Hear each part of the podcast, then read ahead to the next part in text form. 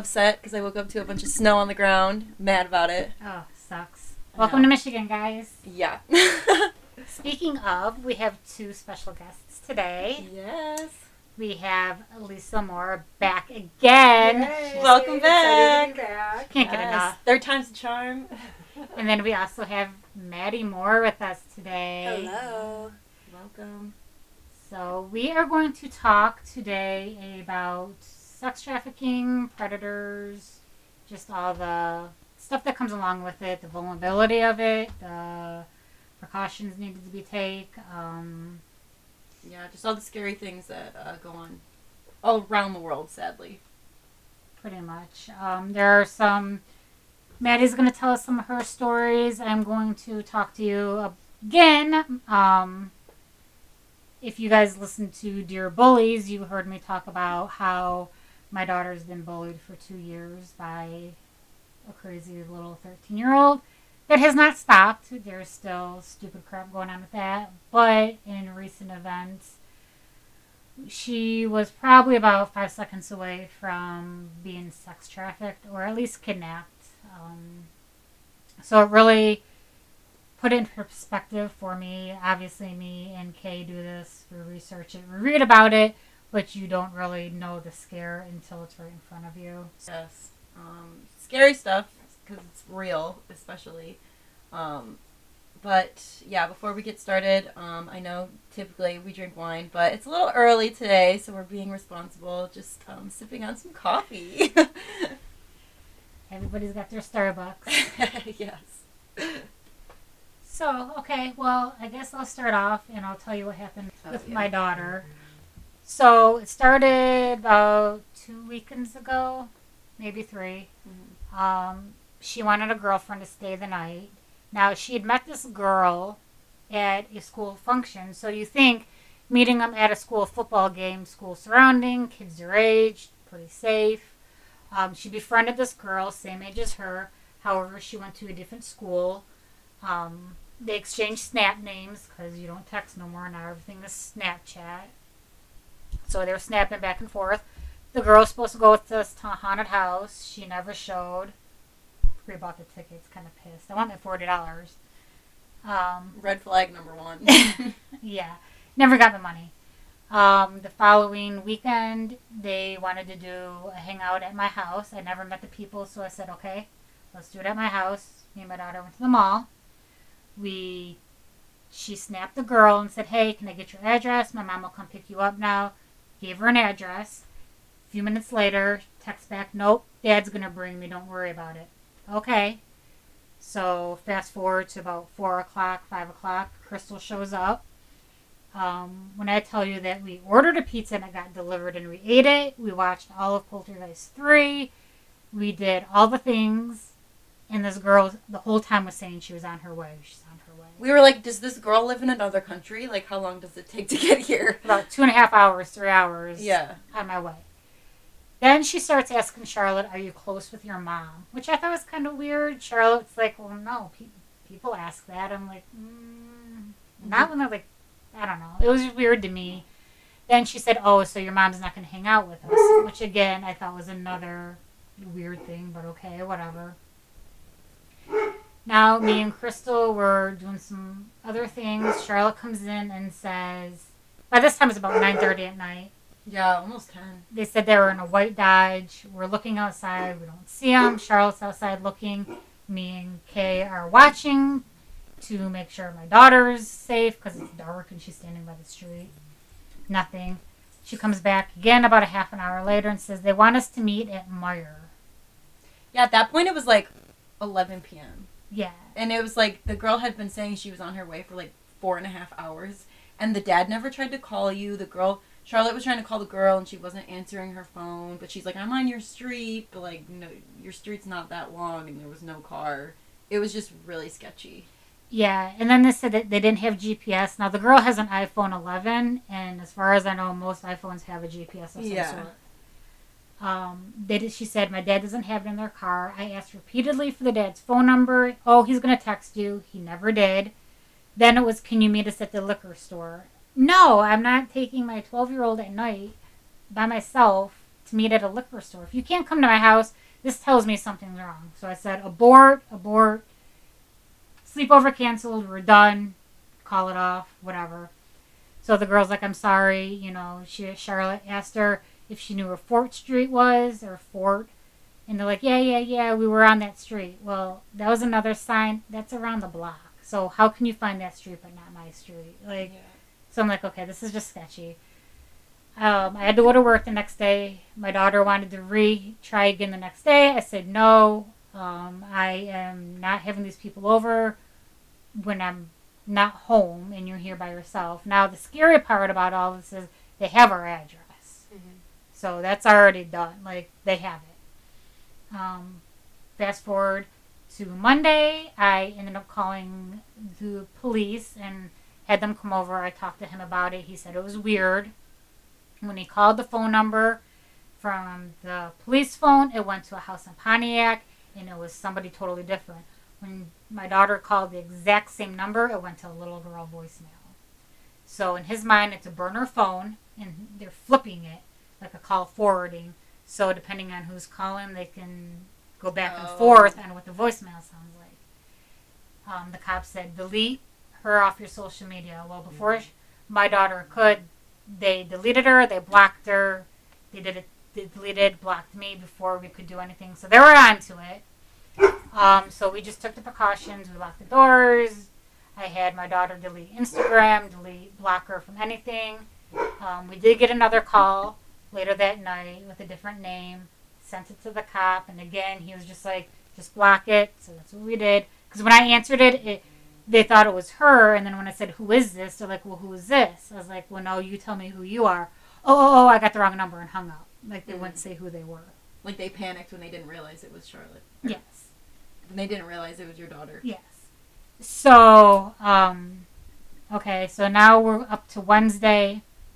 Now, here's where I needed to strangle my child because she didn't speak up as it was happening, but um, she got another message on Instagram um, from them again asking questions if we were still talking to the cops, tell them I'm safe, I'm not kidnapped, it's okay. Again, in my mind, if it was a misunderstanding, why didn't that mom or dad call me and say, oh my God, totally embarrassed, but it is not what it looks like. My husband's just an idiot. You know, like anything. I still have gotten nothing. Um, they kept asking her, you know, to just keep it a secret and use a sunset instead of her, their face. They wouldn't send any pictures.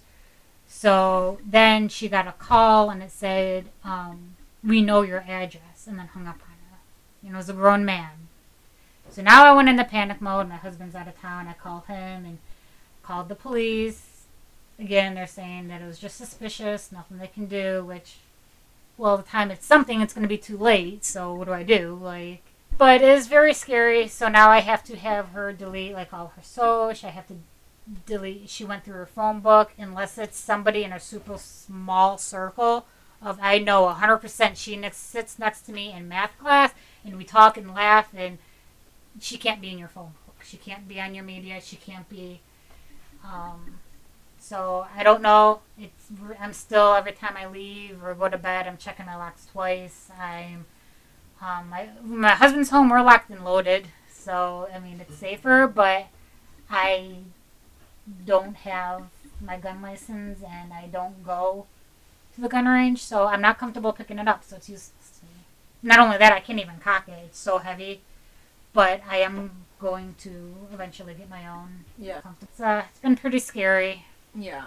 It's And she's that age. She's 13. hmm It's just so crazy that she met this girl at a game, and that's the last thing you would expect to happen when you're just like meeting a girl your age to like hang out with.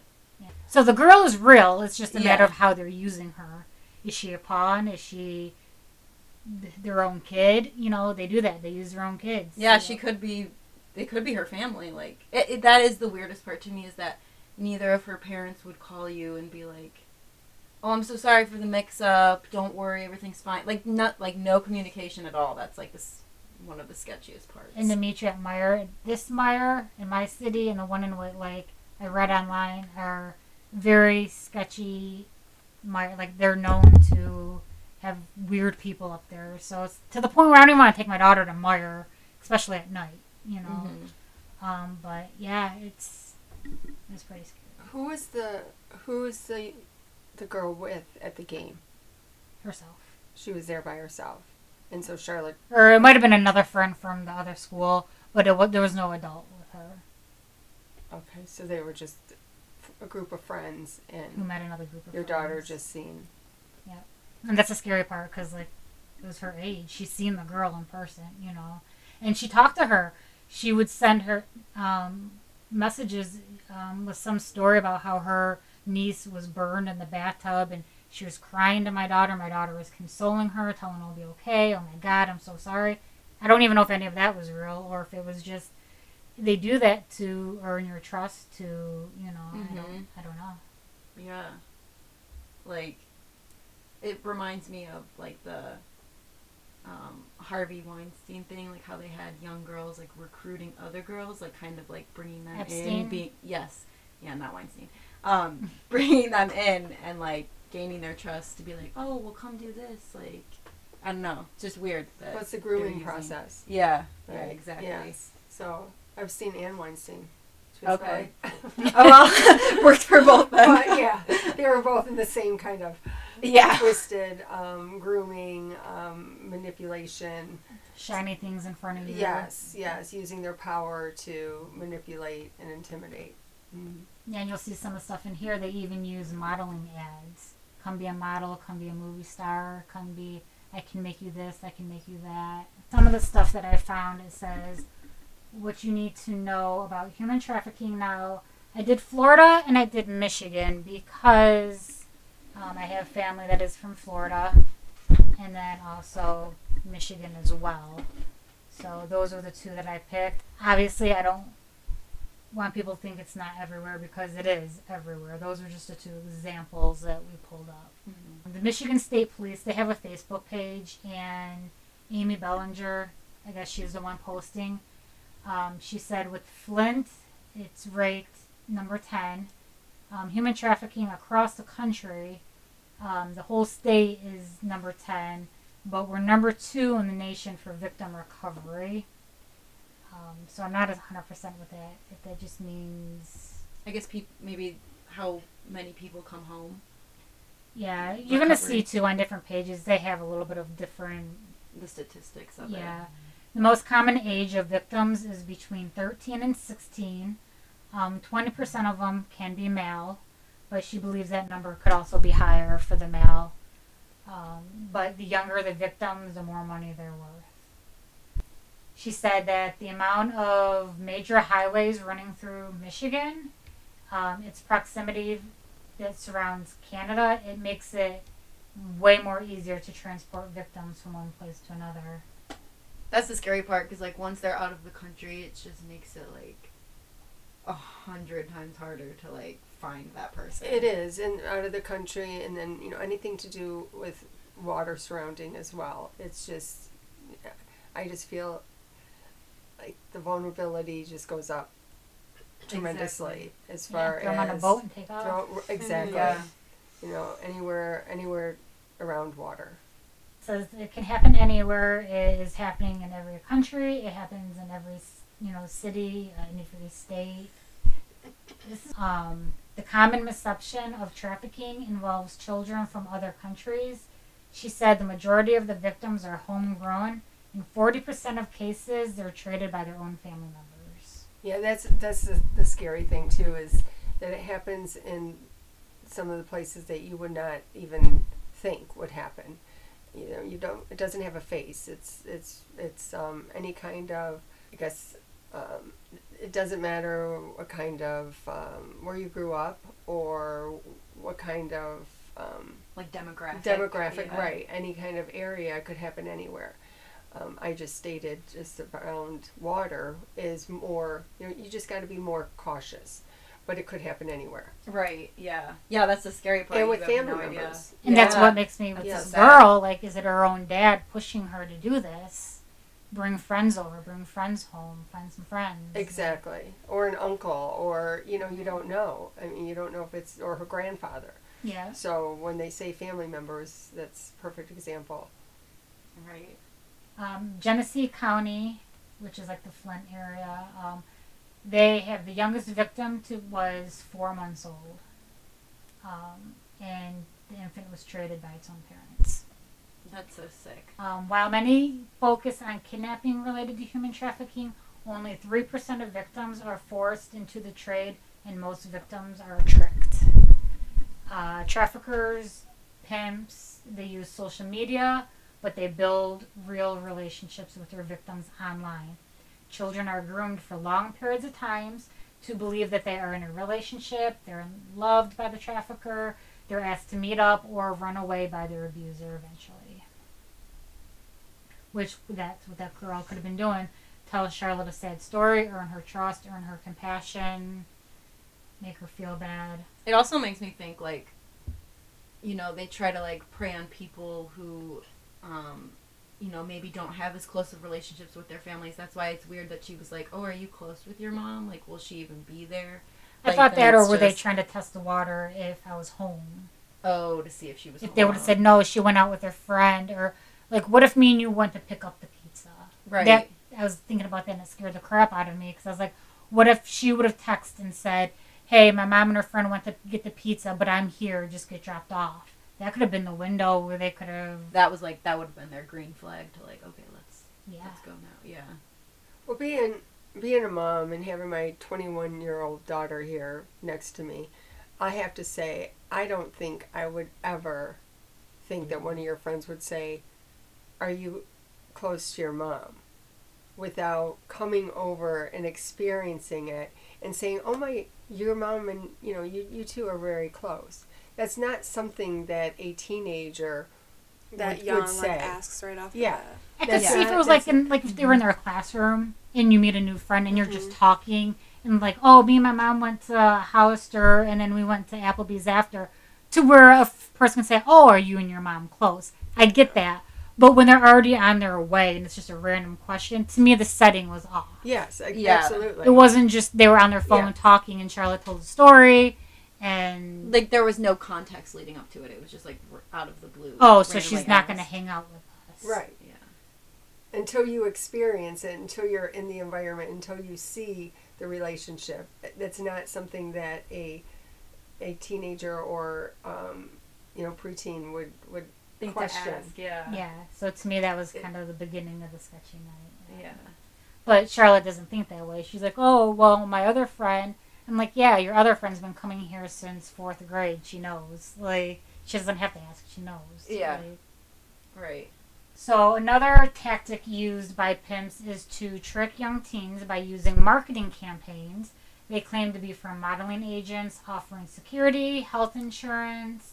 Another Genesee County case, investigators said that um, a search warrant found several posters of advertising modeling agencies in the house. Um, the posters had photos of beautiful young women, including the victim. So there's so many ways they can go about this, and they're so like a well-oiled machine. They get this so smooth. Um, I do have a phone number here that if you believe that you're a victim of human trafficking or suspect an adult or a victim of any kind, um, you can call 1 888 373 7888. And that's um, just a hotline for any kind of trafficking. Um, yeah, so there's this website called Love146, um, and they just kind of posted some facts um, about child trafficking. So just kind of to go over those. Um, at any given moment, an estimated 40.3 million people are being victimized in situations of trafficking and explo- exploitation. So that includes forced marriage also. And worldwide, um, 25% of these are children, which is so, ugh, just so sad to think about. Human trafficking is any situation of exploitation that a person cannot refuse or leave because of threats, violence, coercion, deception, and or abuse of power. In the case of child sex trafficking, force, fraud, or coercion, uh, they do not need to be present, and the crime is simply just the exchange of any sex act with, um, you know, a child for anything of value. and traffickers exploit vulnerabilities, and being a child is, you know, um, just inherently a vulnerability. So, under U.S. federal law, all children involved in commercial sex are victims of human trafficking, and sadly, only about half of U.S. states have laws that protect sexual exploited children from being processed um, or prosecuted for prostitution, which is so crazy to me that it's only half of the U.S. states that have these laws of protection. I, that's crazy to me. I feel like it should be every single state. Um, but yeah, you'll often hear about trafficking hotspots, and the truth is that trafficking occurs wherever there are people. Kind of like you know what Lisa was just saying too. Um, it can happen anywhere. Spikes um, in reported trafficking may also be influenced by an increased focus in that region on the research, training, or just an awareness campaign promoting the national hotline. And sex trafficking is not just a women and girls issue. About 15% of those in our U.S. survivors' care have been boys and non binary youth. Um, yeah, and I think you said like 20% overall reported has been boys too. Yeah. Now, children from culturally and linguistically diverse communities are more than two times as likely to experience sex trafficking as children who um, are identified as white. And traffickers can look like anyone. You know, they don't really fit one stereotype. Um, Love 146 has connected with situations of trafficking in which exploiters have been family members, peers, romantic partners, educators, employers, community leaders, and clergy. Um, so, sadly, but true, it, it really can just be anybody, and you really can't expect, um, you know, just for it to fit one stereotype of a person. Sometimes youth continue uh, going to school, living at home, and participating in extracurricular activities, um, even when they are being trafficked. So they seem like they're doing fine. That also reminds me of your story, too. That girl was just at a football game. You know, like they may seem like they're living a normal life, but behind closed doors, like you never know. And a school football game where you're going to find a lot of teenagers at. Exactly. Yeah. So it's, I mean, it sucks that it's a smart idea. It shouldn't be a smart idea, but I mean, and most parents drop their teenagers off. They're at a school setting. They're fine, you know. Right. And the high school is literally what a half mile, not even that from my house. Driving, I can get there in like a minute and a half. Mm-hmm. So it's close, you know, and yeah, it's and then most teenagers they drive themselves. Right. Yeah. Exactly. Um, often, a rescue isn't the only or best way to freedom. Training to recognize and respond appropriately to trafficking, as well as trauma informed spaces to heal, help create pathways um, just for more victims kind of to ex- um, exit all the exploitation. And child trafficking is not a new phenomena. Um, human trafficking has been happening forever. In 2003, the United Nations introduced the Trafficking Protocol um, introducing a universally agreed upon definition of trafficking um, just kind of throughout all the umbrella of terms, I guess you could say. Yeah, um, there's another website, and when I was researching, there are so many. If you just type in sex trafficking, you get so much, and there are so many websites that have causes and so many organizations that are trying to stop it, and you could look all day, you know, trying to but some of the numbers um, that we found on another one, and some of the numbers they do vary a little difference depending on the website. But according to this one that we're on, it just says stop trafficking. The website I think is the movement. I believe it's called uh, the movement to end sex trafficking, and some of their numbers were 40.3 million people are enslaved worldwide, with hundreds of thousands in the U.S a one year old was their youngest victim that they met. Um, it said 1% of victims survive trafficking. That means 99% do not survive or ever return home, which, if Michigan was number two for um, recovery, I feel like the number would be a little higher. Yeah. I'm not sure what they're basing this on. And then it says 80% of survivors do not receive any help or resources for the recovery and healing. So it sounds like there is recovery, so I'm not sure what the 1% is that they put in there. But I just wanted to read some numbers so you guys could get an idea of. feel like a baseline of kind of some statistics. Yeah, but like it's it's everywhere, and hopefully we can find a way to end it, stop it, make it harder. Something I don't know how with social media getting bigger, Yeah, it just I makes it like that much easier. easier. Yeah. which sucks because Snapchat they said is the number one most dangerous social media for it.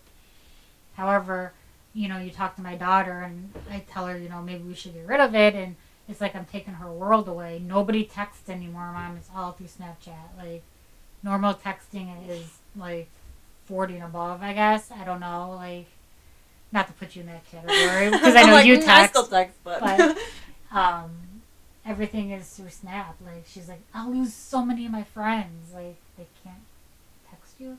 But it's the filters. The filters is to draw the cute little, you know, whatever you can do to your texts. I get it. It's just so hard. Raising teenagers is hard. um, but there are three different types of human trafficking. There's sex trafficking, which is the most recognized for human trafficking. It's when the victims are manipulated or forced against their will to engage in sex acts for money. Sex traffickers may use violence, threats, manipulation to lure the victims.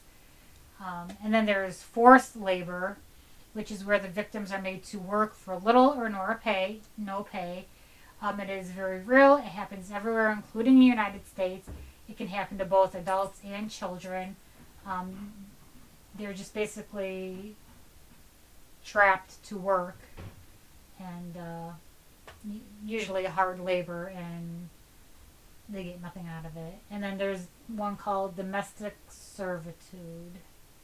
Um, that's where the victims of domestic servitude is where it's the most difficult to spot. Um, they're hidden in plain sight as they're forced to work in homes across the United States. They are prisoners working as nannies. Blink twice if you need help.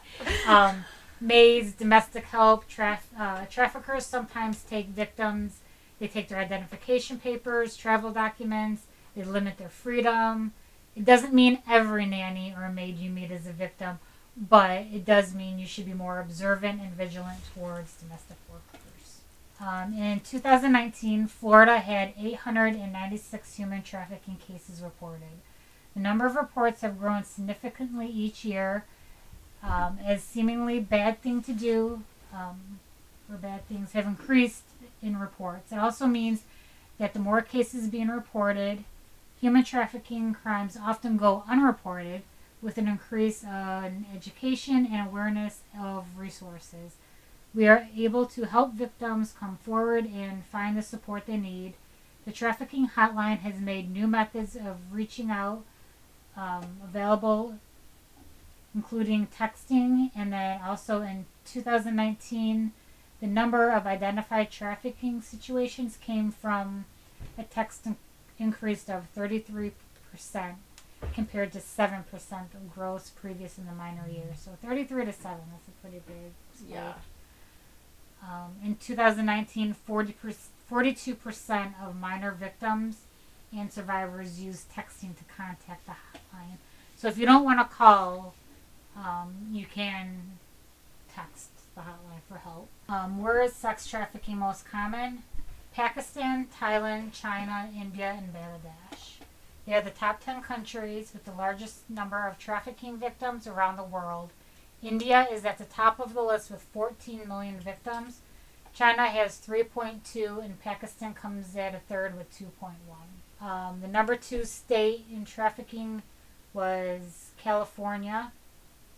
Um, again, the hotline received 1,080 calls relating to human trafficking, and also Texas was close, right behind California. Uh, the number one cities, top cities were Washington, D.C., Atlanta, Georgia, and Orlando, Florida. Florida had the third highest rate of human trafficking um, reported across the country in 2019. Like I said, 896 cases. Um, since 2007, Florida had 4,600 reported cases of human trafficking, leading to law enforcement and more than 12,400 victims across the state. So those are some pretty scary numbers. Yeah. And it's just everywhere. And it's everywhere. It's And it, the numbers could be higher than that, like, which is sad because, you know, so many probably go unreported also. So we just uh, urge you to speak up, ask for help, find a way, call the Mhm. number, text it. Better be safe than sorry, even if you're not sure, just to, you know, make sure. I think that's what it boils down to. Is back in my day, it was basically roller rinks or the mall um, that we really had to be cautious on because it seemed like that's where the predators went. And nowadays, it's so different. And our parents are so quick just to drop us off and say, okay, be at the door at 10 a.m. or Ex- 10 p.m. when we pick you up. Right, exactly. And I think it boils down to no matter what age or where you come from, it's your intuition. If you wherever you're at, to really check in with how you're feeling. And if you feel something's off, then it probably is. Um, you know, just make sure that you're you if you can't reach out as far as texting or calling right away, then just try your best to tell someone or remove yourself from that situation. I have a secret code with my daughter that nobody knows but me and her. She has a question to ask, and it's such a stupid question that it's like, why would she even ask that? That I know something's up, and then I can respond into a way. Same thing with Crystal. Um, we have one for me and her. If she decides to go on a, a date with a guy or she's out with her friends and she texts me this saying, I know something's wrong with Crystal. Where are you at? I'm on my way. Like, Mhm. that's it. So. That's what that's what my daughter Maddie and I have is that I I started texting her all good or you you okay and I thought to myself Anybody can respond. anybody to that. can respond Right, to that you yeah. know so I started thinking we need to come up with a code and you know maybe a symbol uh, An an emoji or emoji that that communicates you know back to that you We've are done okay pretty good. so yeah we've done pretty good a couple times um, she didn't respond the way that I Oh, that I, it was that a- I needed yeah. to uh, to get. So I put that question mark, and then she responded accordingly. So, okay, I get what we're doing Yeah. here. so um, so yeah, I think that's smart, and everybody needs to have that. I mean, you know, maybe one or two um, emergency text partners that you can reach out to, just in case if one's not available, the other one could respond. So, yeah, Yeah, good yeah. idea. I'll even check on. I'm like, hey, so, um, and she's like, yep, it's all good, you know, or she'll respond to a way that I, I know. Mm-hmm. It's like, I got my ball back, girl. Let me know. um, but it's not just trafficking; it's drugs. It's so many young girls, um, in their twenties. You know, where do you go to meet a guy or find you want to hang out with your friends? It's bars. It's, you know, walking strips. I don't know, fancy cities, whatever you, whatever you young peeps do these days. Um, so Madison is going to fill us in a little bit on that side of the world. Yeah, so um, I moved down to Florida full time when I was 17, um, but obviously I was seasonal back and forth ever since I was a kid. So I was very affili- very affiliated with the area and growing up there. Um, you know, you know the ins and outs, you know the hot spots, you know where everyone goes, and the bar scene was way different there than it is here. Um, to get into I would say 90% of establishments that sold alcohol, you only had to be 18 to get in.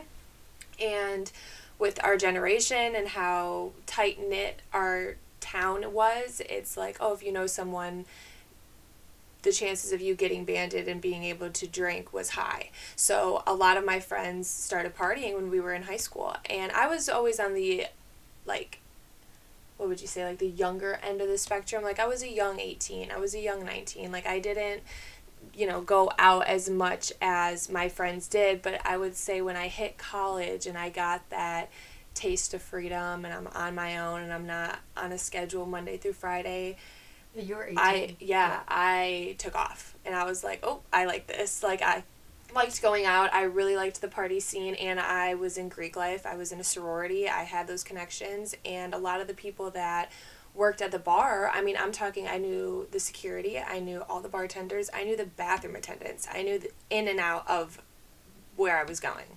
And um, it was fun. I liked it. I loved it. And um, I would say the first time I ever got like a little, mm, like a scare, I can't remember if I was, I was it was either um, just at the end of high school or the beginning of college. I was driving to Coconut Point Mall, which was five, ten minutes, if that, from our house in Florida. And um, I know I knew that I was being fouled in the car, and um, our malls here are so different. Like in in Michigan, it's you know obviously one big building, and you're walking store to store. Everything there is outside, so it's you drive to whatever store that you want, park, get out, go. And I don't even remember where I was going specifically, but I was at this mall, and everywhere that I turned, I was being fouled, and I was like, "Yep, no, like." I just knew. And there were cases reported, like, even in the area through over time, like, you know, girls, especially in sorority, would send us, like, just little snippets of stuff like oh if you you know you walk out of target and it's late be careful because there was you know suspicious activity where you know people would put zip ties on girls rear view mirrors and that was like supposed to be a symbol like this car is like a like a target for people like you know when this person comes back to the car with the zip tie this is how we're going to get her. And that's how everyone knew like this was kind of like their main point. So you know you were cautious you were aware everyone had pepper spray on them everyone knew. There was even um, a student living facility so it was like uh, more apartment living than it was dorms but it was only for college students that um, some like a girl was abducted. Like they tried to take her. Thank god she was able to like get out of their grip but it was scary. And that was probably like the first college experience that everyone like really got shooken up you know because it is such a tight knit community. I always expressed it as even though not everyone is from that area a lot of people that go to school in southwest florida do end up at florida gulf coast university which is where i go and um, everyone knows everyone. It's a bigger version of high school. I mean, it's it's a small school. It's a small campus. We don't even have a football team. It's tight knit, you know. And so when oh yeah, did you hear what happened to so and so? Everyone knew. Um, but I would say my first like real scare was this past May. Um, I everything that night had worked out perfect for the situation that ended up occurring. I had plans to go out. Um, I had a friend pick me up. She drove. We went to a local bar, and this bar I have been at many, many times. I hadn't gone in probably about a year to this specific place.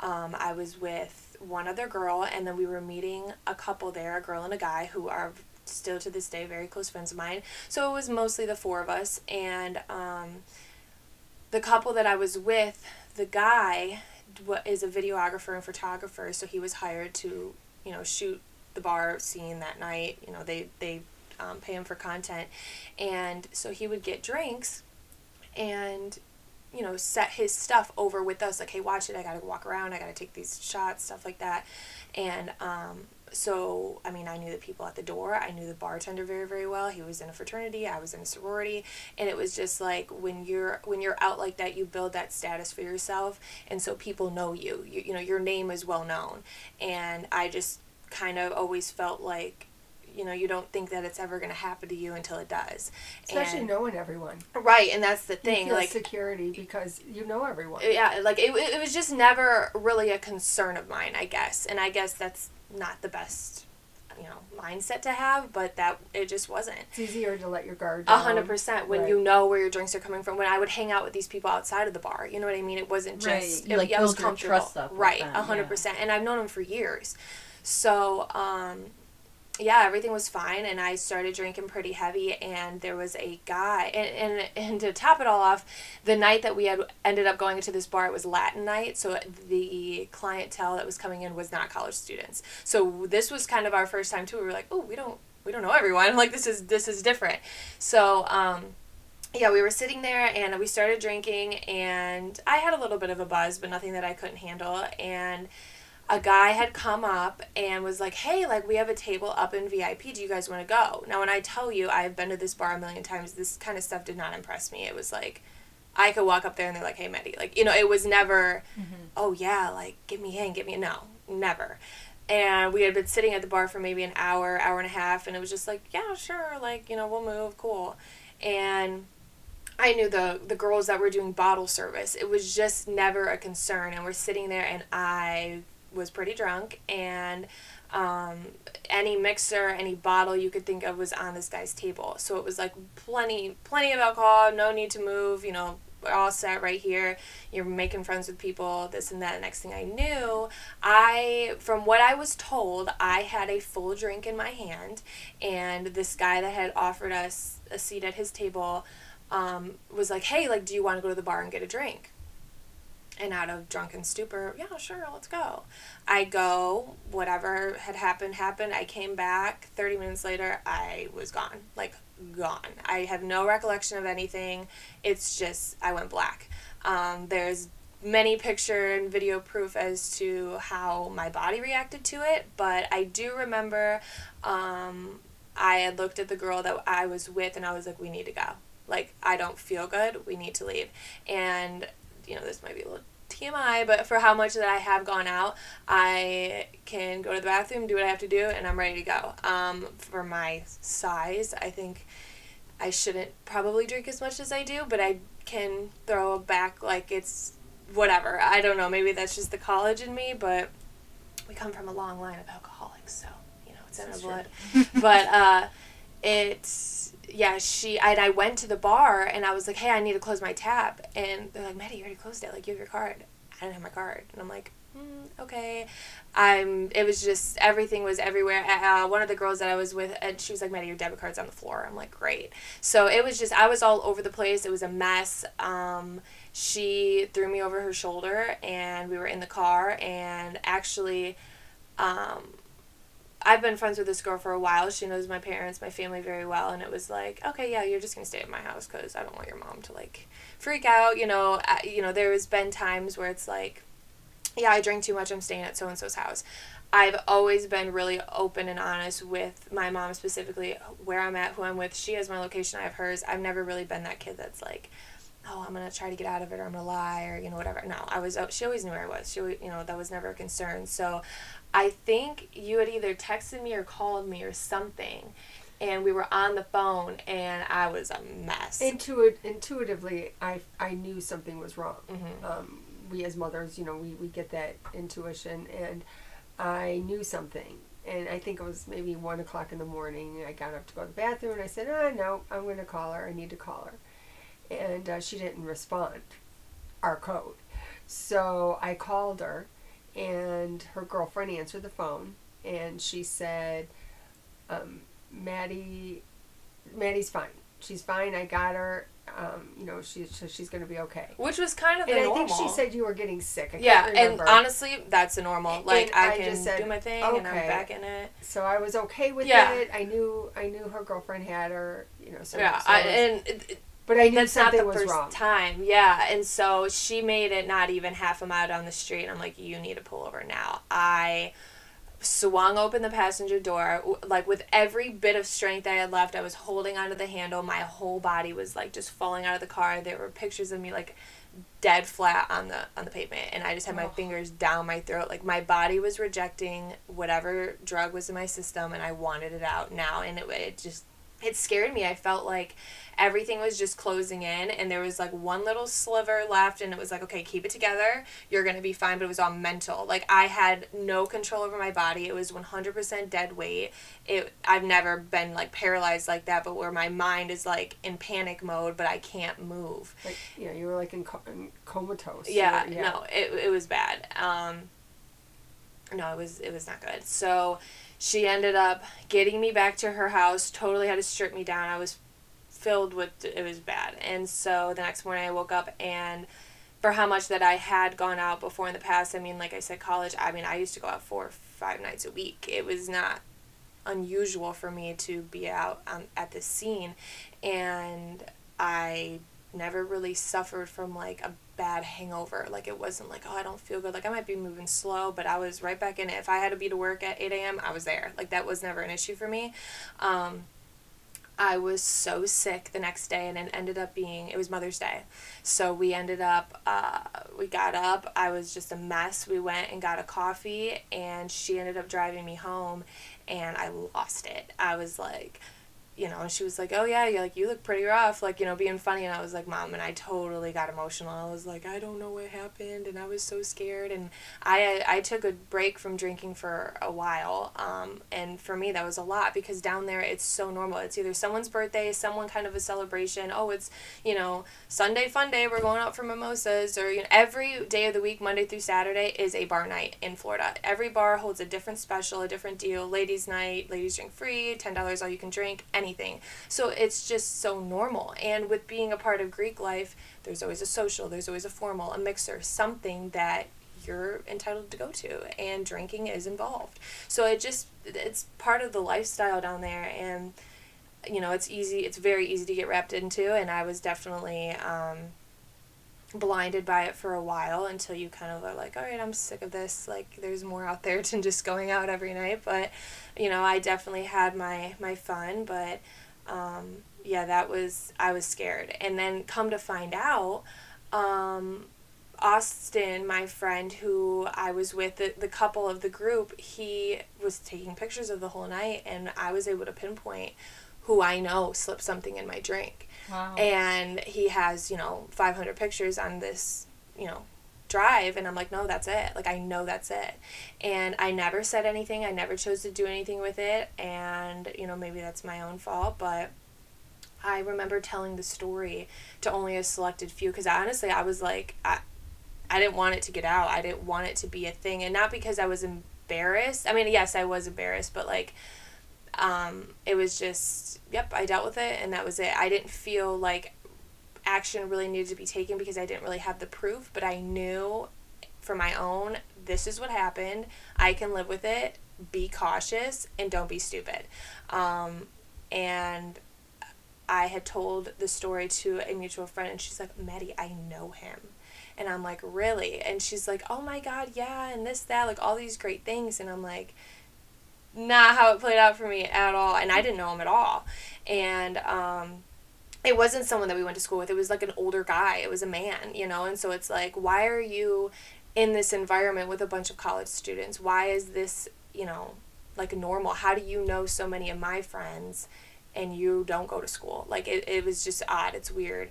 Um, but there was talk that there was a little bit of a chain going on and then when i figured out who was kind of involved in that chain and how many people you know yeah like so and so had something slipped or they don't know what happened or they have no recollection. And then i think it was like the next weekend i had went out and i seen one of the guys and i I was scared and I was like, oh, and I know him.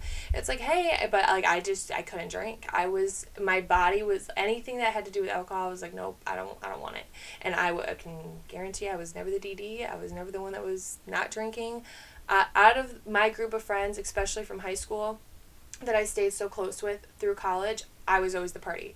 I always went out that was just me. That I was the party one of the group, and I felt like I was hitting rock bottom. And I was like, if I don't start making a change here, I'm gonna get stuck. And it, you know, it definitely, it scared me, and it took a toll. And then like even hearing what we said about all these statistics about different areas, especially that are surrounded by water, it, it's like being in Florida, you're on a coastline, and even though you know Southwest specifically is more of a residential area, it does happen. And we i travel a lot city to city especially in florida. So miami fort lauderdale is only a two hour drive across the coast. And so this happened in may. Well by july i'm over there and celebrating one of my very good friends birthdays. And um, we took a, her boat out and we're out on you know the shores of miami. And yeah i start drinking and everyone's drinking. We're having a good time. I like i said i you know the party. It's fun. I like the scene. You're meeting people left and right. I was definitely the friend that didn't hesitate to jump off the boat to get on the back of some guy's jet ski, and I don't know where I'm going. it like you know my mom said it is an intuitional thing did is that the smartest idea absolutely not did i do it yeah i did and you know you don't know you're taking that risk it is scary scary but i don't you know it, it's just i don't know i don't know really how to put words on it but you know thank god i've never been in like a sex trafficking position but it is out there and it's like especially over there you know being so close to other countries it's like you don't know if you're going to wake up with an iv on your arm on the way to cuba. You don't know where you're going. So um yeah but it, it, it was scary. I, I i none of my close friends really i think have experienced that. When they heard that i had gone through it it wasn't as much of a shock just because i am in that scene a lot, but it's like you never think it's going to happen to you until it does. And thank God, you know, I was never really one that that dabbled in drugs. You know, I was always like, nope, I'm good. I don't really have an interest in it. I was always more of a drinker and um, you think you know drugs can be laced with anything and it's so quick that something can just be dropped in your drink and you have no idea the taste isn't affected the color isn't affected but your body is and um, to, to feel that and to know it it's like i you know don't wish that on anyone. I would hope, you know, it's scary how crazy those numbers do spike in certain areas, but it is everywhere and it does happen and it is a very real problem. But um, yeah, no, it, it was it was scary. It was definitely you know tweaked tweaked my views on it a little bit and. Um, it didn't stop me from going out and stop me from drinking in the future, but I feel like since then, my tolerance has plummeted immensely. I cannot drink as much as I was able to prior to. Um, just because I think my body gets to a certain point when I have so much alcohol that it's like it shuts down. It's like this isn't good anymore. You you know it's not fun. Um, yeah, I, I just I get more intoxicated faster than I used to, and I just think it's because my tolerance was never the same after this past May and what we're in oh, two days away from December. Mm-hmm. So it, it was pretty recent and it was scary, and that did take a toll um, on my whole viewpoint of just you know being drugged in general and knowing that it came from somebody and and I was just down my body was depleted and we I think you called the hospital I just wanted to get tested I wanted to know what it was that was in my system and they were like no we don't do that yeah I wanted to know how do you how, if there was any kind of blood work or anything that you can um, test to see if it's in your bloodstream. Because yeah. me as a mom, I wanted when she found out who it was and there were pictures, I wanted to go to the bar. I wanted to go. I wanted to report him. I wanted to even basically quote unquote stalk the bar the the following I think it was Tuesday or Thursday. Yeah.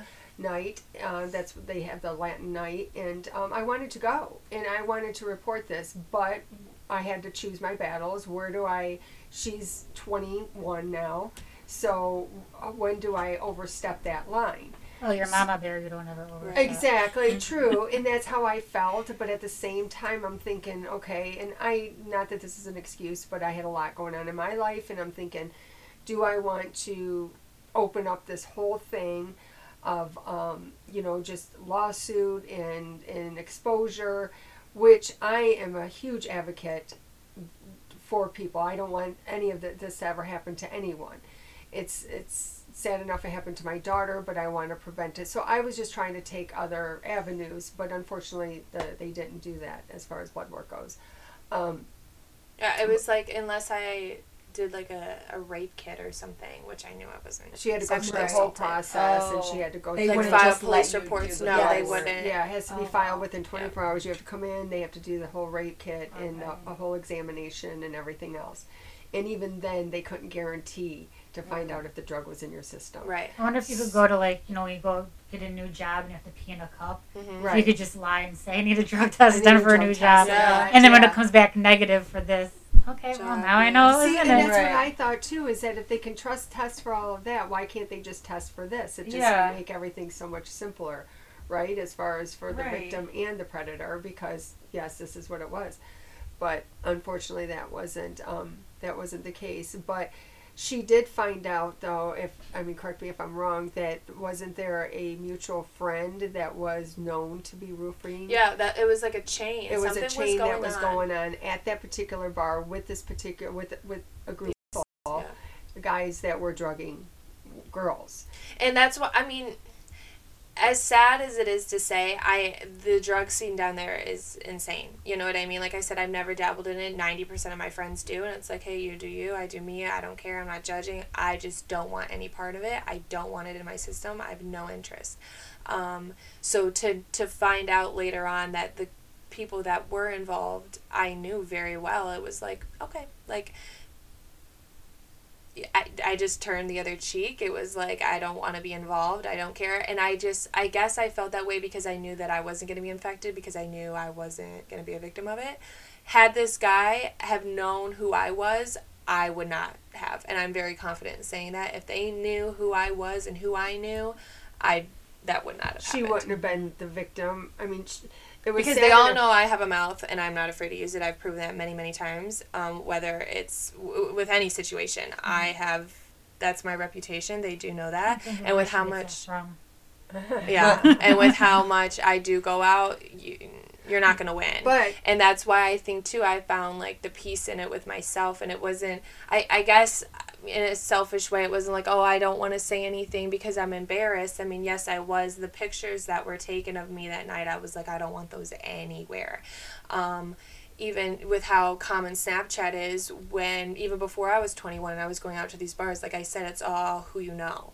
And I was drinking. And with sorority you can't do that you cannot post anything publicly on social media that is going to affect the views of the sorority as a whole. So, me cheating the system, I made a private story on Snapchat and excluded all my sorority sisters that I felt were going to quote unquote rat me out. Um, well, it blew up. Like, people knew the account, people knew who it was, and it was like people that I didn't even know. Like, underclassmen would come up to me and be like, oh my god, like, we see your stories like add me to it i want to you know i want to i'm like i don't even know you. Like it got big. Everyone knew the name it was like a thing and like girls in my sorority really turned the cheek because they knew me. I had a lot of pull in sorority i knew a lot of people and especially being from the town i knew people from high school i knew people from college. It was like you know they just kind of looked the other way um, for the most part but it um, everything that I would post on there was something that I wasn't supposed to be doing when it came in regards to the bar. So even though these pictures were like, oh, to some people are like, haha, like, oh, you know, Maddie was messed up. No, it was way past the point that I didn't want anyone to see that. Um, it was bad. I, I just, I've never gotten that sloppy, that messy before, um, being intoxicated, and I did not want that to be advertised. So with that, that was like more of my regards instead of, oh, I don't want this to happen to somebody else. I mean, you know, bottom line, obviously it shouldn't be happening at all, but knowing that it is out there and that it is so common, I was like, you know, I can't I, I don't want to be involved. Yes, it happened to me. Should have happened to me? No, it shouldn't happen to anyone. But it was just the fact that had they had known who I was and who I know, it would not have happened. Um, and just you know, I went through it. I experienced it, and it But was it- just it at the same a- time, I think we go through things like that for a reason. A hundred percent. and subconsciously that feeling stays in your s in your in your subconscious Yep. and therefore when you say that your tolerance isn't as high as it used to be part of it is you're growing you're maturing you're aging and this, the other part is that the subconscious remembers Mhm. what your body went through and it's it rather you might be like you said months later you jump on a jet ski In the middle of Miami, in, and don't in think twice. Miami and take off with someone, subconsciously you know this could happen again. Mhm. You know that I could never see land again until I'm over in a different different country. Um, but you still did it. Right. And the thing is, is that, um, you know, it's just like when we do maybe eat something that we don't resonate with, or we drink too much, we get sick, and we'll say, "Oh my gosh, I'm never eating that again," or "I'm never drinking again." But over time, we tend to do it. Um, it's just what are the odds, right? So that's what worries me with in, in, in any situation but i'm glad that you're sharing your story and explaining that you know it doesn't it's it's not exactly an age or uh, uh, um, a location.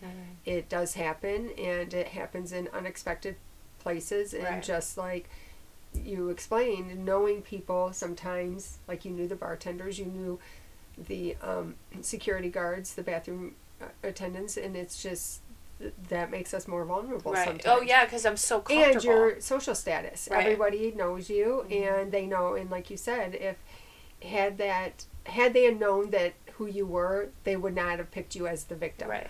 But That's just that's how it just played how out. it played out. Now, as a mom, I feel it's funny because even when I tell her girlfriends, one of the main things I say is don't go to the bathroom by yourself. I always say that for some reason.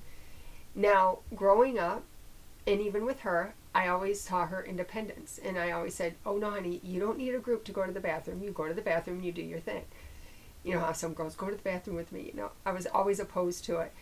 Now, I'm a huge advocate because what is the first thing we do when we don't feel well? Go to. Go to the bathroom. Oh my gosh, I'm not feeling well. I'm going to go to the bathroom. Now, if you have a drug in you, and it starts it starts affecting you, you're going to go to the bathroom. You're going to splash water on your face. You're going to make yourself vomit. Maybe you know trying to eliminate. And that's when I feel the predator is right there, especially in a different country mm-hmm. or, um, you know, in like Miami when she goes to Miami, um, when she goes to Chicago, New York. I'm constantly okay. You guys just don't go to the bathroom by Yeah. yourself, you know, because not every time do we go to the bathroom just to eliminate. We go because we're not feeling well, especially when we're in that environment. So that's, I don't know. It's funny when I have when I say that, and these girls are like, "Okay, mom." you Yeah. know, No, I get but- it because how many times does a guy carry their drunk girlfriend out of the bar and they right. people- Well, that's what she said. People aren't going to be like, oh, she's. She's drugged. They're just gonna be Yeah. like, you know what? She had too much to drink. I'm just gonna take her home. She's Exactly. gonna sleep and it that's off. what she said. She's yeah. gonna be fine, and they're gonna be like, okay, man, good luck. Have a good night. Like Right. no questions asked. And before you know it, your girlfriends are sitting there at the table. Maddie went to the bathroom, She and a half back. hour later, she doesn't come back. right. What, what do you do then? Yeah, all it took was that 30 minutes I was out. And that was another thing. Like, everything that was so awful about that night, it couldn't have worked out better. Everything down to me not even driving that night. I was picked up. I knew I wasn't going home. I, w- I knew I was going to be okay. It was just a matter of get it Get, out. get And. I mean, you know, in all reality, maybe I should have gone to the hospital. Maybe I should have got my stomach pumped. I don't know, but that's how it went down. And and yeah, had had it have not been for that one friend, who knows? Who you know, if I was there alone or I did drive or whatever, um, I could have been in a really scary situation where I woke up somewhere I did not know where I was with God knows who. So, um, but yeah, it definitely it, it put a different perspective on the whole topic, just because even though I may have been I had the target on my back that night and I could have been spotted out as being vulnerable. Like I said, I am very well known in the area, and it's like you just don't think it's going to happen to you. It's not something that I always thought I wasn't going to be pinpointed for that. So somebody, even though like my confidence in that area is so high, you're still a target. You're still target. still being mm-hmm. looked at. You're still being watched. You're still going to be picked out of the crowd. And I'm talking with not even in a seven day span. We were at a different bar in a different location, a different city. And I had seen one of the guys, and he knows us. He comes up and says, "Hey," and it's like, had I have told him, "Hey, whoever this is, this happened to me," I have complete confidence it would have been handled. Like, no, no, no, no, not not this group, not you. You're gonna do this. You know, you don't. I mean, it's it's no different than throwing like your friend under the bus. No, you wouldn't do that to you know somebody you know. And it was just it was scary. It was it was it just put a whole different spin on things because it's not like it was just some random people at a random bar at a random, you know, whatever. And you it know, um, me being me, I just have to say this is, and it's not too late to say that. It's not too late to go there and just say, Oh, hey, guess not. what? Oh, and that's another thing. I like I said, I'm not afraid to use my voice. If and I know, like I said, that group of people. Now, if I'm feeling it and I have that, hey, you know, by the way, This is what I do know, yes, and it wouldn't be taken lightly. And I've always been someone who, I mean, I was raised to use my voice. I know how to use my voice, and I'm not afraid to use my voice. Um, but in that moment in time, during that period, I was like, I would rather just deal with this for myself and get through it because not only was that a situation that affected me, but everything that was going on in my life, it was like, this is my sign. You need to cut back, start focusing more academically, work, everything else. You need to. It was like I felt like I was sitting at a crossroad. You're either going to keep going down this road, and this is a little taste of what it may be like, or you're going to do a 180 and start getting your stuff together.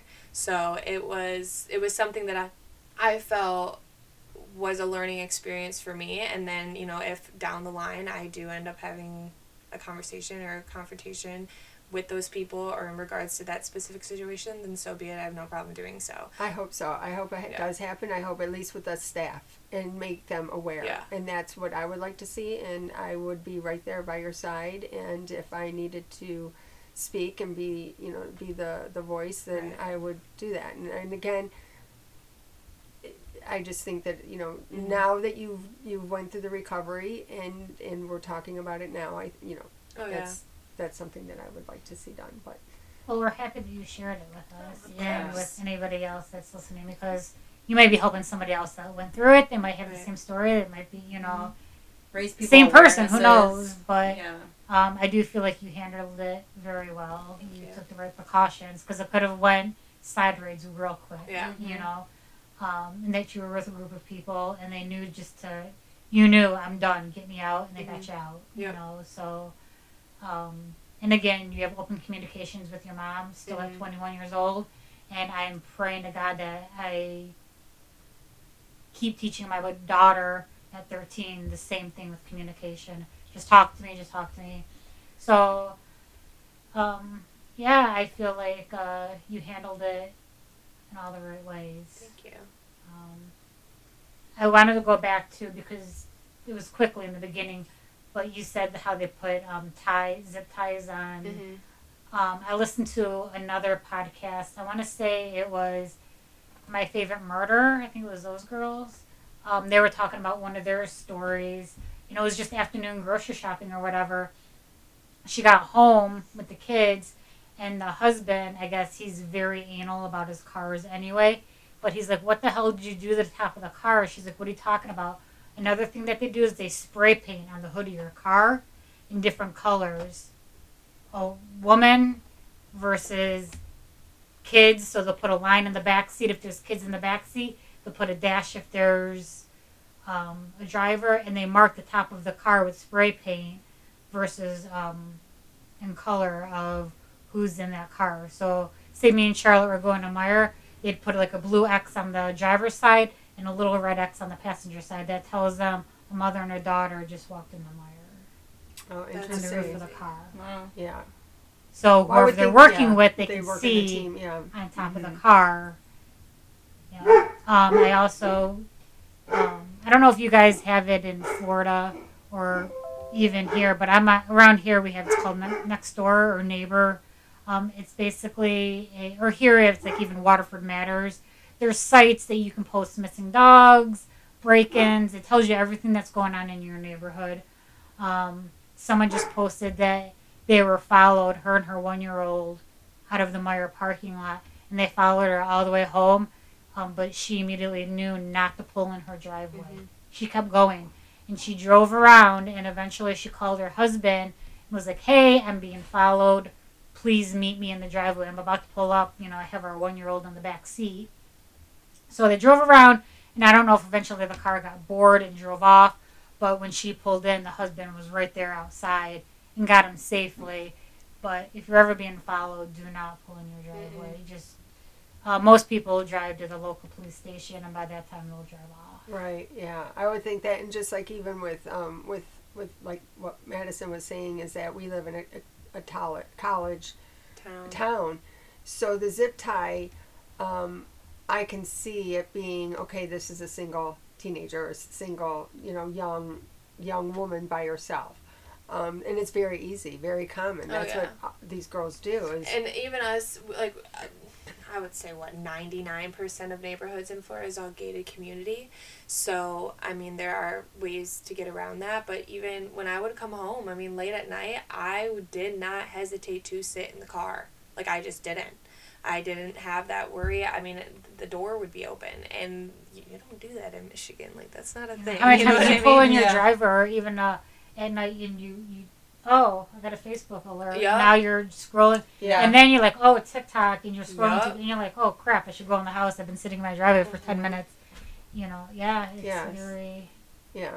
Yep. And even now with all the stuff with my daughter, like I picked her up, I dropped her off last night at her friend's house, and driving home, I'm like watching up and down. Do I see a white Dodge anywhere? Like you're Mhm. very vigilant Mhm. and watching what you do now, and Yeah, I've definitely been more cautious, even on my drinks. I mean, I looked into it a little bit and just hearing stuff on social media. Like there was a, a college student who made like a clear colored nail polish for girls. Like you put it on and you can dip it in your drink, and if it turns a certain color, you know if it's clean or not. Or they even made like these little black like elastic covers that go over that a straw can go Yeah, through. you know what I mean? yeah. Like there's ins and outs to it, I guess um, which very creative, you know, very you know protective. But um, I would definitely say my guard up is a little bit more when I'm walking around and it's crowded. I have my hand over my drink, or I'm going to that bar again. I have a you know an eye out because it's just kind of like mm, okay, you know. I do, I mean, obviously I'm looking out for myself, but even to other people because it's like.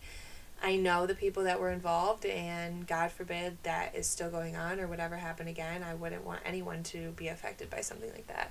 If I knew that I could be preventative to it, because like I said, I would have no issue.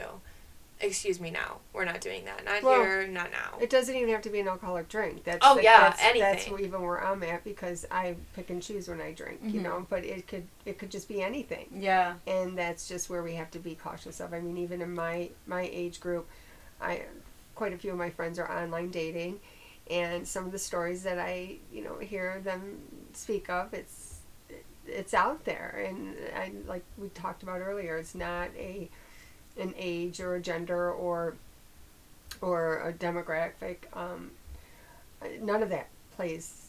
I think. I mean, it plays a part, but it doesn't. It's not uh, pinpoint as to where it's going to happen or when it's going to happen. It's just uh, we we all have to be very um, cautious and you know ultimately listen to our intuition and I met my husband through Plenty of Fish. Um, at the time, uh, I was hanging out with some friends, and they were very good friends of mine.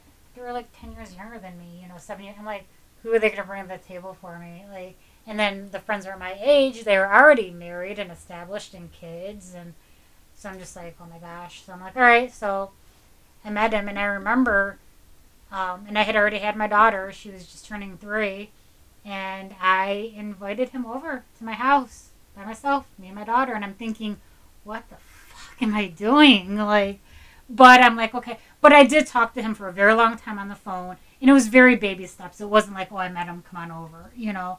Um, I went through his Facebook with, you know, very, like a tooth and comb, just, you know, oh, you have a son, and just everything, putting it together, Googling. And I'm like, because he's a pilot, like, okay, like, are you really a pilot? So I researched him on Facebook and all this stuff, and but I remember having him come over, and I'm like, oh my god, if my dad and my mom knew that I had him over, my daughter is here sleeping in the next room, and I'm just like, hey, hi, it's been two months, finally get to meet you, come on in, you know. well we look back at those and we think I got lucky. I mean, Yeah, here it is. It's out. like ten years later. Now we're Yeah, married, right, you know. right. But I'm just like, No, but it's good. It's it's good that you recognize that and you're sharing that, and then at the same time, um, you know, it's it's something that we can we can share and. But I stalked him hard before I him Yeah, over. right. So, like, not. I mean, he was from Waterford, and I was living in Taylor at the time, so we had that hour between us. But yeah, I went and Googled and looked and checked Facebook and Instagram and all of it to make sure like it was Yeah. hundred percent legit to who he's saying he is. Like, yeah, it's uh, You gotta it's do scary that. out there. You got to be careful and just be. I don't know. Group settings. Don't go anywhere by yourself. Pay attention. You know. And I think always too, because I feel like everyone's more on guard when they're like out at a bar or something, or it's nighttime or whatever. But it can happen broad daylight, like anywhere. And I It's a grocery think- store. Yeah. say, targeting putting your kid, your baby, in their car seat. That's a target. Because why you're hunched over, you're buckling them up, Yeah. and you're not looking around no more. Mm-hmm. Same thing, you know, with groceries and all this. It's just yeah. Yeah. Um, me and her joke, me and Kay joke. We watched. Have you ever seen Urban Legends? I have not. Okay, it's a 1998 movie. You guys should go back and watch. It's like a horror thriller movie in the 90s, so it's not like you know blood and guts, but it's all on urban legends. And there's a scene in there which um, we did cover this on the podcast, so you can go back and listen to it too. But uh, we uh, there's a scene in it where the girl she gets into the gas station and uh, goes to pump gas or whatever she does. Um, but there's a guy in her back seat, and someone's trying to let her know. This is a whole movie. You'll have to watch it and listen to it. But my thing is, after that movie, hundred percent every time, whether it's a client's house or leaving a movie theater or anywhere that I'm by myself, I always check the back seat before Yeah. I get into my car. Mhm. Like, Yeah. I always do. I do sometimes. I'm so Especially at scared. night, One day I'm gonna be driving down the road and I look at my rear view and someone's sitting there. That that scares me. Their yeah, face. so I always do yeah. just a quick, just a quick check in the back seat as Mhm. I'm unlocking my door. Like, I've even seen some cases where someone will hide underneath someone's car and they walk up to their car, like the person, to get in and they grab their ankles from like underneath the car and like attack them from that way. So it's just so like spend 20 minutes searching your Yeah, car on the outside before so. you get in. Look underneath, on top. Uh, Yeah. scary. I had just seen um, a TikTok too where a girl was driving and she said she got home and she kept getting all these notifications saying like your location's being tracked and it showed I don't know how it showed her this um, but it showed her like the last time someone viewed where she was and like how it showed like her driving from one place to another and she like didn't know where this tracking device was on if it was on her car if it was like on her phone she had no idea um, so it's just crazy like the amount of things people come up with just to like Mhm. Follow people and Right, and they work Yeah. in teams, and that's what's so Mhm. scary too. You know, like when back in I remember when I was a teenager, there were um, when we were at stoplights that or stop signs. You know, you'd have to be cautious of somebody kind of trapping you in, somebody just waiting there, and then when you came up, the other person behind you would hit you, and then when you got out, that's when they come in they come from both sides, you know, in front of you and behind you. So it's just you- just intuition, you know. Mhm. If something's not right, it, does- even if you can sit, you can drive off, you can, um, or, or just wait until the police come. You do, you don't have to roll down your window and get out of your car. And I even set my settings to where when you sometimes in cars when you um, put your car in park, your doors automatically. Yeah, mine. Yeah, mine- Unlock. Do that. Well, mine I put it to where they don't. I have to take out my key, and that's when they come, or they, they um, unlock. Just because when I put it in park, I don't want somebody to be able to open my door. So it's just little things like that that I just kind of No, that's yeah that's good. use that. Um, You know, or like the flyers on the windshield, to put flyers on your windshield, Mhm. so when Yes. you get out, you And that's to. so common too, Yes. like around campus. So it's like, you know, if you can see, drive off before you take it off. I guess as dangerous as that sounds, but at the same time, I've even heard them putting some sort of chemical on like whether it's flyers or like um, like business cards that people pass out and then it can make you like pass out because of whatever chemical is on it um, like wolf's bane or and whatever. it's Yeah. just yeah yeah, it's crazy to the extremes that people go to. I guess it's just you know the the the whole stereotypical of you know oh like they target the weak link or like the shy person or whatever and it was like because I had never gone through something like that or someone that I know very close had gone something through like that it was just kind of like overlooked you know what I mean? Because it wasn't affecting me. It wasn't affecting somebody that I knew. And to know like no matter how high my social status is it does not matter. If they you know they have it out you're you're gonna get it. Mm-hmm. And it's it's a scary thing. It's something that you know people definitely try to prevent and it shouldn't be happening but at the same time it happens every day and it doesn't really matter who you are or who you know i mean there's hundreds of cases of people that you know they target you because you are well known. You know what I mean? It doesn't matter.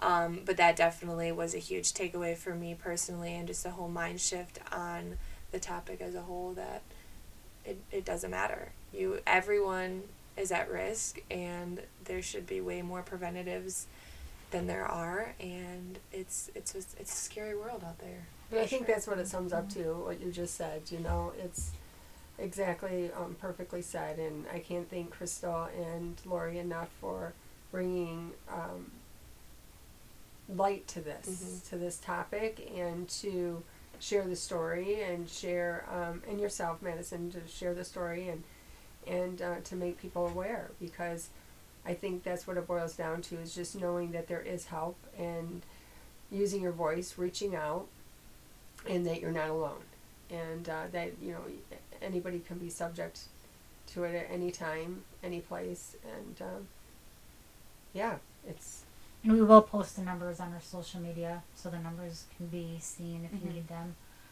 Um, but yeah, it's um, it's bittersweet. I'm sorry that it happened to Yes. Madison, but I am happy that maybe you got to be like, oh my gosh, you know, it was like a little bit of a wake up call. Oh, Not saying that you needed it. I don't know Right. exactly, you know, your lifestyle, but if that's what you needed to kind of shake you a little bit, then A hundred percent. it was a blessing in disguise. I guess. exactly. It's like so- it's not something that I would necessarily. Oh, I'm glad that this happened, but Right. it it happened in due time. And honestly, like I said, it couldn't have happened better. Just with the situation, the location, the people that I was with, everything, it could have been ten times worse. Um, but with what had happened and how it played out, I'm very thankful. And um, yeah, no, huge takeaway, huge eye opener. I'm glad you had friends that were with you that took it Yeah. serious, Yeah. and hopefully they'll learn from it as Mhm. well. That yeah, we don't go to the bar unless we're in a group. We Right. stay together, and like your mom said, go to the bathroom together, order a Mhm. drink together. You know, like Right. just you know, stay in. it's not so much about watching each other's purse; it's about watching Yeah. each other's drink. Yeah. Yeah, and that's a big thing. Like when we used to Yeah. go dance, if I left my drink on the table, I'm like, you know what, I'm just gonna order a new one Yeah. And go to the bar and get a new True. one. Like it's not worth it. You know, a little. Well, I don't know if they're in Florida, but here in Michigan, little three dollar drinks. Yeah, you know. no, it's like it's You so know. it's in It is a whole different world. yeah. And I mean, I never experienced it up here. I wasn't here full time like I was. Even when I would come here to visit, we weren't going out. You know, this was like my breath of fresh air. Like, oh, I get to be at home. I don't have to go out. Um, where down there, it's go, go, go, go, go, go, go. It does not matter. A restaurant, a bar, a club, anything. It is different. The people are different. The, how everything is just set up. It's it's insane. And like, I'm so thankful though too the fast lifestyle that I have lived growing up, I mean, you have connections, you have those ins and outs, so you know how it works. You know, I'm not saying, oh, yeah, I know everything, but I have a very good idea. I mean, my own personality and the way I was raised, and, you know, being a go getter and being out there, and I like to be social. I like learning those kinds of things, but like seeing these tactics like in play and knowing that I was on the receiving end of it was like, whoa, okay, you know, you, mm-hmm. it's just, it was it was a hard pill to swallow for sure, but I'm glad I'm I, I'm glad that I that it, it happened. I'm glad that it, I was able to experience it as bittersweet as that is, but um, No, I think with any experience, once Yeah. the humility, once the recovery Yeah. takes place and the humility, then it's like then it's like okay, now it's time on, yeah. to use your voice. You Mhm. know, and that's what I'm hoping is that you know when you go back to this establishment, at least let the the staff know, Right. hey, back in May, let me tell you what happened to me. Right, and being You know, thankful that I have those connections with those people. Right. It's not just some Yeah. random girl here- going up to a random bartender to say, "Hey, like, just want to let you know." Because they actually know you. exactly take right and it. yeah. you know it's not like i mean the few people that i did like come clean with and i was like hey they were like what tell me who right now like it will be handled you know what i mean it wasn't it was not taken lightly and to know like if i were to shed more light on the subject specifically with what happened to me it would be out there and i'm way more like okay with that now than i was before because not only was i dealing with that but it was like so much that was going on in my life it was like that was like the little push that i needed to really reel everything back in that was important. Um, so yeah no i definitely think that something like this it, it can go unsaid but it doesn't have to stay at bay forever you know what i mean it can always be brought up it can always be a topic of conversation. And it, honestly, it is. It's like, you know, hey, do you want to go to such and such bar? And I'm like, mm, you know, I don't know. You know, it is. They, the, you know, the people that know, they know, and and they know like what Matt Maddie was effective. Really, like that's. I wouldn't have thought that. You know, everyone knows. Why would you target someone that you know is going to get out?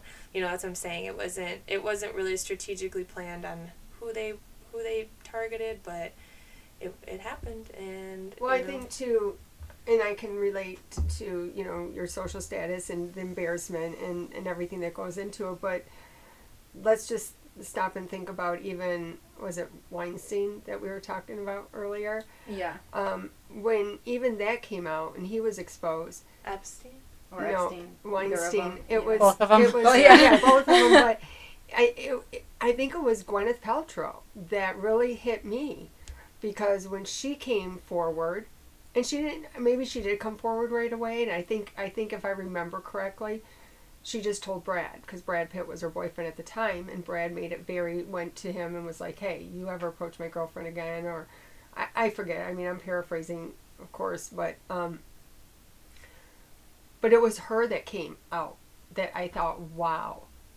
With both of her parents being celebrities, her being who she is, the status of where she is, I, I can't even believe that it happened to her. And so, you know, and that's where I think sometimes that somebody like yourself, Madison, you know, I think that that's where the exposure that really hits home and it's just a, a huge ripple effect Right. because it just shows that it's not always the weak Mm-mm, link, you no. know, and it is that one person, and that's why it's so important that we do use our voice because it, that's where where the reality of oh it could happen to me. Right. It's not just Yeah, um, because all of it, some a lot of people crumbled. Kesha came out with Yeah. her, Mm-hmm. and then Kevin Spacey got in trouble with, what was it, another guy or uh, I think it was a younger. younger boy? yeah Corey Haim I believe. And Yeah. then like that, um, what's that makeup guy now? James, James Charles. Charles, He's in some heat. Yeah. So people, the more people talk about it, I think the more people will speak up. I think people are starting to not be. Because it's more accepted You and know. people feel more comfortable to come out. Yeah, I mean it talk about sucks, and then you feel people like Bill Cosby who's now walking around Right. free, Yeah. Unfortunately, and it just like yes. you know it gets me mad. But I mean, and now right now, like, look, you know, Britney, Britney Spears, she's finally free. She's, you know, so so much. It's just, yeah. Hopefully, people will keep using their voice. And with the Bill Cosby, you know, just for for all the victims there, it doesn't. I mean, yes, we all wish he wasn't walking the street and he wasn't free right now, but um, it doesn't diminish his victims' experience yeah. Mhm. or you, the ability or the courage that they had to use their voice. Yeah. And somewhere, somehow, we have to we have to um, come to terms with that and accept that and know and just con- constantly keep them in our thoughts and our prayers you know as far as just that they continue to get the love and the comfort and know that their voice do- does is heard and that it, it is counting in some way other than his freedom i mean Right. of course you know it, it is it did play a, a, a big role on um, just the healing aspect of it Yeah, definitely. I mean, because, yeah, I can't imagine how they feel, but for them to be courageous enough to even speak up is like, yes you know, they deserve all the credit in the world for that. Right. I think that's the hardest part is Mhm. speaking up once you start telling it. I think, you know, it gets a little easier. I think it's just getting the courage to tell it. I mean, is he wa- is he walking free? Yes, he is. But is he really free? Right. And, Everyone you know, knows it- what right. he did. Everyone knows, and the three of us, and I'm not. I'm going to exclude Madison just because I don't think she's aware of it. But we all, we three know, and so how many other people are out there, and just Mm-hmm. so the support that we can give them energetically, and the love and comfort we can give them energetically, I think is really is huge, and you know, it's. um I mean, it's just one of those things that I think. Um, you know, I, I, I do. I keep I keep people um, in my prayers because it's it's situations like that that you feel that your voice wasn't heard Right. when people like that, you know, or even like the OJ, you know, case. I'm fascinated with that stuff. yeah, I mean, Madison's no, it's funny. Like what I think the most common like thing we can say is like, oh yeah, when I came home, I was like, oh yeah, like ten more minutes of Disney Channel. I was like, no, I want to watch another episode of Dog the Bounty Hunter, and I was like, I don't know, eleven. Like I didn't care. I loved it. I still do. Yeah. Ted Bundy. Yeah. Heck yeah, I mean, he she was always fascinated with that. Well, we always joke like I, you put Halloween on and I'm like sleeping with one eye open, but you put the ID channel on, I'm like okay, yeah, and get all it's like cozy and comfort thing. it's like Yeah. nothing like getting all comfortable, you know, Right. Keith Morrison putting you to sleep, you know, or the anything on the ID channel. Like I can take an afternoon nap with the ID channel playing just great. you Right, know? exactly. Now I will say though, the day after all this with my daughter, I did go to work. I'm like, you know what? Not today. It's my stomach was nauseous and just like on high help. alert. So I was like, that, today might not be a day. I might take one day off, and I I needed I needed to laugh, so I put Dax Shepard on. But um, for the most part, yeah, we always joke that the ID channel can calm us down. Like, we can't watch Halloween, zone. but we can watch, you know, right, an OJ exactly. story and go to sleep. Yeah. So, but thank you guys so much Oh my for gosh, coming. thanks I'm for sorry. having us. Oh, And if you. anything else happens, if you, you know, whatever you proceed to do with it, um, please come back and share it with us Yeah, or email us and we can read it, however you want to do it. Okay, yeah. But please keep us updated and let us know. And we are thankful that it didn't turn out as bad as it could have, yes, thank you. and that you uh, you did play it smart.